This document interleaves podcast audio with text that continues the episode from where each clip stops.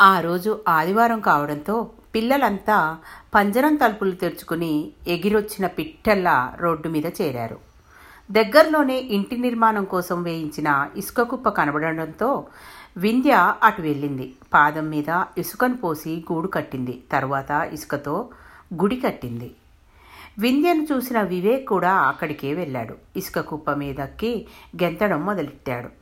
వాళ్ళిద్దరిని చూసిన మిగతా పిల్లలకు హుషారు వచ్చింది. వాళ్ళు ఇసుక కుప్ప మీద పడ్డారు. గెంతుతూ దొర్లుతూ ఒకరి మీద ఒకరు ఇసుక వేసుకుంటూ సందడి చేశారు. వాళ్ళ కోలాహలాన్ని ఆలకించాడు గడపలో ఉన్న వివేక్ నాన్న.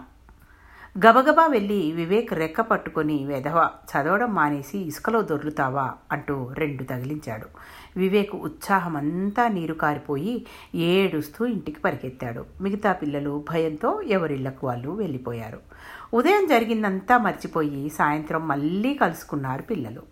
ఇసుక కుప్ప ఉన్న చోట కూలీలు పనిచేస్తుండటంతో మరో చోటు ఖాళీ ఉండడంతో అక్కడికి వెళ్ళారు. అందరిలోకి ఆరవ తరగతి చదివే తరుణ్ పెద్దవాడు.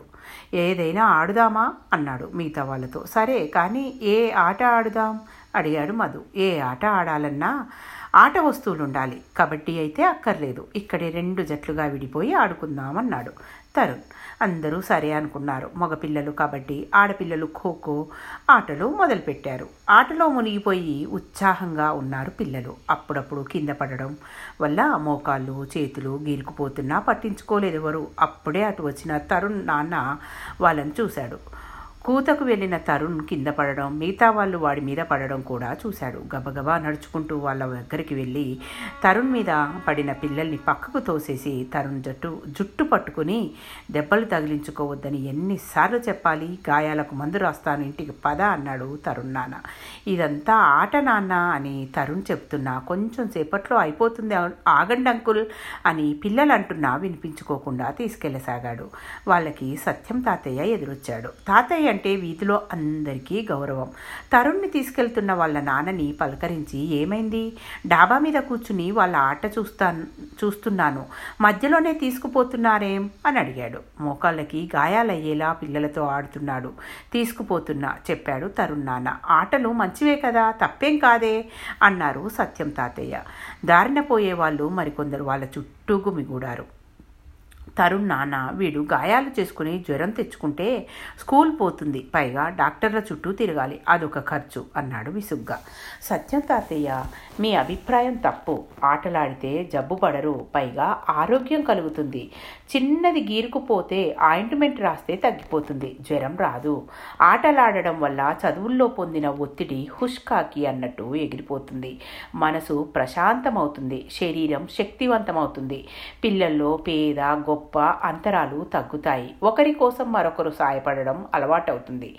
ఇవి మీకు తెలియదా? అని అడిగాడు. తెలిసినా సరే దెబ్బలు తగులుతాయని జంకుగా ఉంది చెప్పాడు తరుణ్ నాన్న. ఉదయం ఎవరో ఒక పిల్లాడిని కొట్టి తీసుకుపోయారని మా మనవడు చెప్పాడు. నిజమేనా? అడిగారు సత్యం తాతయ్య. వివేక్ నాన్న ముందుకొచ్చి అవును అన్నాడు. తిరిగి సత్యం తాతయ్య చిన్న దెబ్బల్నే తట్టుకుని ఓర్చుకోలేనంత సున్నితంగా పిల్లల్ని పెంచితే ఎలా? పెద్దయ్యాక ఎదురయ్యే పెద్ద సమస్యల్ని వాళ్ళు ఎలా తట్టుకుంటారు? జీవితంలో వచ్చే కష్టాలను ఎదుర్కొనేలా అలవాటు చేయడం మానేసి సున్నితంగా మార్చడం సబబు కాదు. ఆటలాడందే రోగనిరోధక శక్తి. ఎలా వస్తుంది? ఎండలో ఆడినప్పుడే కదా కొన్ని విటమిన్లు అందుతాయి.